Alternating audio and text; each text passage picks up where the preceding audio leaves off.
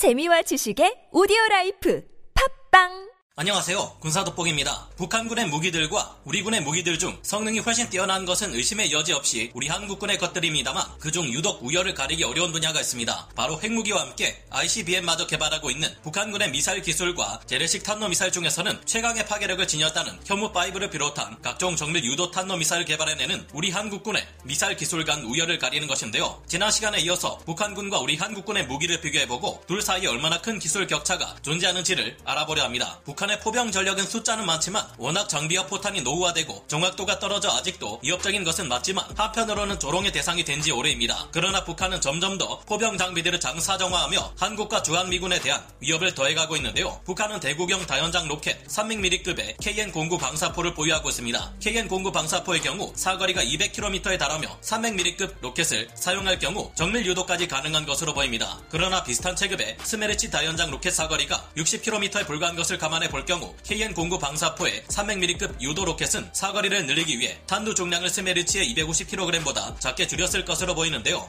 여기에 북한은 사거리가 250km에 이르며 로켓 구경이 240mm에서 300mm 사이인 KN-16 방사포 또한 선보였으며 사실상 단거리 전술 탄도 미사일이라 봐야 할 KN-25 600mm 초대형 방사포 또한 보유하고 있습니다. 이 로켓의 경우 최대 사거리가 380여 km에 달하며 최고 고도 97km, 최고 속도는 마하 6.5에 달해 우리 군에도 위협이 되고 있는데요. 그러나 우리 군에서도 400mm에 달하는 천무2 유도탄과 600mm에 달하는 전술탄도미사일을 개발하고 있습니다. 400mm급 천무2 유도탄은 천무 다연장 로켓에서 사용되는 K-239 차량을 통해 한 번에 총 4발을 발사할 수 있으며 사정거리만 늘어난 것이 아니라 정밀 타격 능력 향상, 관통 성능 개선, 전자전 재민 공격에 대한 저항 능력이 추가되는 등 진일보된 성능을 가지게 됐는데요. 우리 군이 보유한 600mm 탄도탄의 정체는 사거리가 290km 이르는 KT즘2인 것으로 추정되고 있으며 K-239 차량에 총 2발을 장착해 발사할 수 있습니다. 북한의 600mm 방사포는 사실상 단거리 전술 탄도미사일이며 북한은 800km 내의 목표물을 타격할 수 있는 북한판 이스칸데르 KN-23마저 개발했는데요. 이쯤 되면 이제 로켓 포병이 아니라 본격적인 지대지 탄도미사일의 영역으로 보아야 할 것 같습니다. 2009년에만 해도 북한의 미사일 전력은 모두가 비웃는 조롱의 대상일 뿐이었습니다. 북한이 기존의 스커드 BC 탄도미사일을 기량해 만들어낸 화성 5호, 6호 탄도미사일의 원형 공산 오차는 무려 1km나 되었고 화성 7형 노동미사일은 원형 공산 오차가 2km에서 4km에 달할 정도였는데요. 여기에 핵탄두로 탑재해 쏜다면 모르겠지만 그런 일은 현실적으로 벌이기 어려운 일이고 재래식 탄두를 탑재해 쏘는 것이 한계인데 이렇게 원형 공산 오차가 심해서는 아무것도 맞출 수 없을 지경이었습니다. 그러나 2010년 들어 북한 미사일은 차원이 다를 정도로 타격이 있어 정밀도로 자랑하게 되었고 발사 방식 또한 준비에 많은 시간이 걸리는 액체 연료에서 거의 즉시 발사가 가능한 고체 연료 방식으로 바뀌며 큰 위협으로 자리 잡기 시작했습니다. 북한은 2010년대 미사일을 시험 발사하면서 알섬을 표적으로 삼아 여러 번의 미사일을 쏘았는데 KN-23, 화성 11, 나하 등의 고체 추진 연료 기반 단거리 탄도 미사일들은 정확히 동일한 지점을 타격할 만큼 눈에 띄게 정밀도가 향상된 모습이었습니다. 북한은 이스칸데르 미사일처럼 풀업 기동이 가능한 KN-23, 북한판 KT즘은 물론 화성 17형처럼 다탄두 ICBM으로 추정되는 물건들을 만들어내고 HGV 형식의 극초음속 미사일까지 개발 중인 것으로 드러나고 있습니다. 그러나 한국은 이에 대응하는 현무 시리즈 탄도 미사일을 수천 발 가까이 보유하고 있어 수량에서나 추진체 기술력 면에서나 정확도, 성능, 위력 모든 면에 있어 북한의 탄도 미사일들을 크게 앞서고 있습니다. 최근 한국은 탄두 중량만 무려 8톤에서 9톤에 이르는 괴물 탄도 미사일 현무5까지 개발해 시험 발사에 성공한 바 있는데요. 이 미사일은 사거리를 600km로 설정할 경우에도 탄두 중량이 6톤에 달하며 8톤짜리 탄두를 탑재할 경우에도 사거리가 300km에 이르기에 북한 전역을 문제없이 타격할 수 있습니다. 그렇다면 엄청난 사정거리를 자랑하며 지상 레이더에 잘 탐지되지도 않는 순항 미사일은 어떨까요? 순항 미사일 또한 사거리 부분에서 열세를 제외하면 다른 모든 부분에서 한국이 북한을 크게 능가하는 수준입니다. 북한은 최대 사거리가 1500km에서 2000km에 이르는 순항 미사일 A형을 2021년 1월 14일 열방식에서 처음 선보이고 2021년 9월 시험 발사했지만 우리 군에서는 이에 비교되는 현무3C를 10년 전인 2010년에 개발 완료하고 실전 배치까지 끝냈습니다. 북한은 이후 사정거리 1800km 내의 목표물을 타격할 수 있다는 화살2 순항미사를 시험 발사했지만 우리 군에서도 사정거리가 무려 3000km 이르는 최신형 순항미사일 현무3D를 개발하고 있고 마하 3의 속도로 회피기동을 수행하며 날아가는 초음속 순항미사일은 물론 최소 마하 5 이상의 속도로 날아가며 현란한 회피기동으로 방공망에 의한 요격에 대비하는 HCM 형태의 극초음속 순항미사일 탄도전방 미사일 하이코어까지 개발하고 있습니다. 물론 이외 탄도 미사일을 통해 글라이더 형태의 활공탄도로 목표 지점을 타격하는 HGV 방식의 극초음속 미사일도 개발 중입니다. 다만 문제는 북한이 미사일들을 군사적 목표물이 아닌 지역을 파괴하는데 사용할 경우가 우려되는 것인데요. 2023년 1월 프랑스 전략연구재단의 연구원들이 EU 비확산 군축 컨소시엄에서 공개한 보고서에서는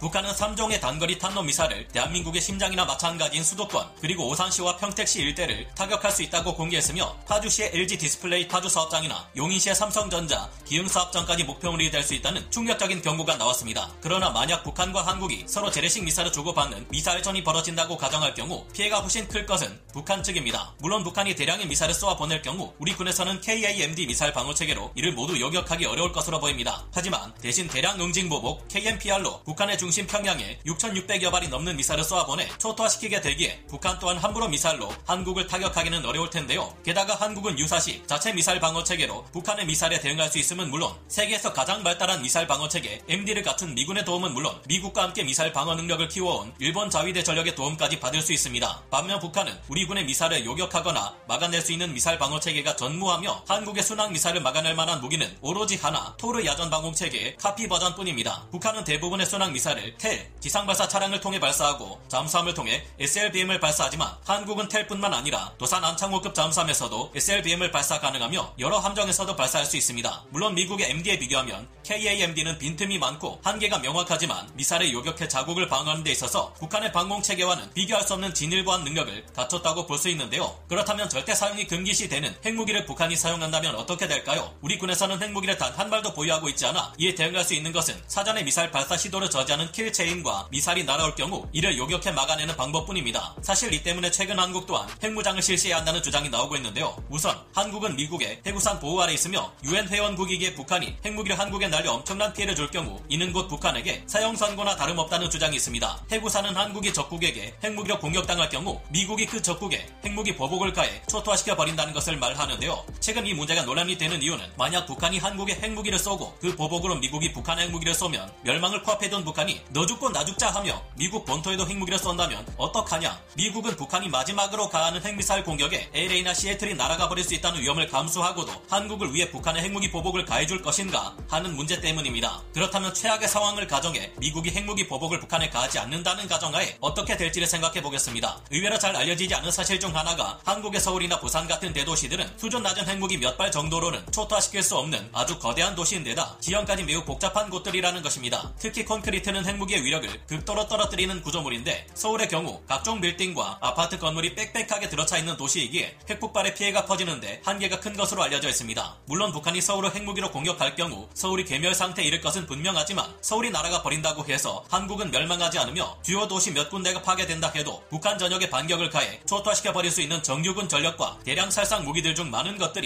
남아있게 됩니다. 이후 한국은 자체적으로도 보유하고 있는 수천 발의 현무 미사일을 비롯해 각종 미사일과 항공폭탄들을 동원해 북한 전역을 공격해 초토화시킬 수 있을 것으로 파악되는데요. 한국은 엄청난 미사일을 보유하고 있을 뿐만 아니라 세계 최고 수준의 제조업 국가 중 하나이기에 대량의 화학무기를 동원해 북한을 공격할 수 있습니다. 게다가 북한이 한국에 대한 핵공격을 시도하려는 조짐을 보일 경우 한미연합군의 각종 정찰 자산으로 사전 정보가 입수될 수밖에 없으며 북한의 핵기지들을 사전에 현무 미사일로 파괴할 수 있는 것으로 파악되고 있습니다. 특히 미국의 경우 2014년 북한이 전쟁을 일으키려 할 경우 핵무기로 선제 타격을 하겠다는 주장까지 하고 있는 만큼 한국에 대한 핵공격은 함부로 시도할 수 없는 정치적인 위협 수단일 뿐이라는 주장도 많은데요. 최근 북한이 미국 본토를 핵무기로 공격하려는 모습도 자주 나오고 있는데 이것이야말로 북한 전역에 아마겟돈을 강림시키는 일이고 폴아웃이라는 게임에 나오는 것처럼 모든 것이 사라진 포스트 아포칼립스 세계를 북한에 실현시키는 행동입니다. 왜 그런지에 대해서는 다음 시간에 말씀드리기로 하고 오늘 군사 돋보기 여기서 마치겠습니다. 감사합니다. 영상을 재밌게 보셨다면 구독, 좋아요, 알림 설정 부탁드리겠습니다.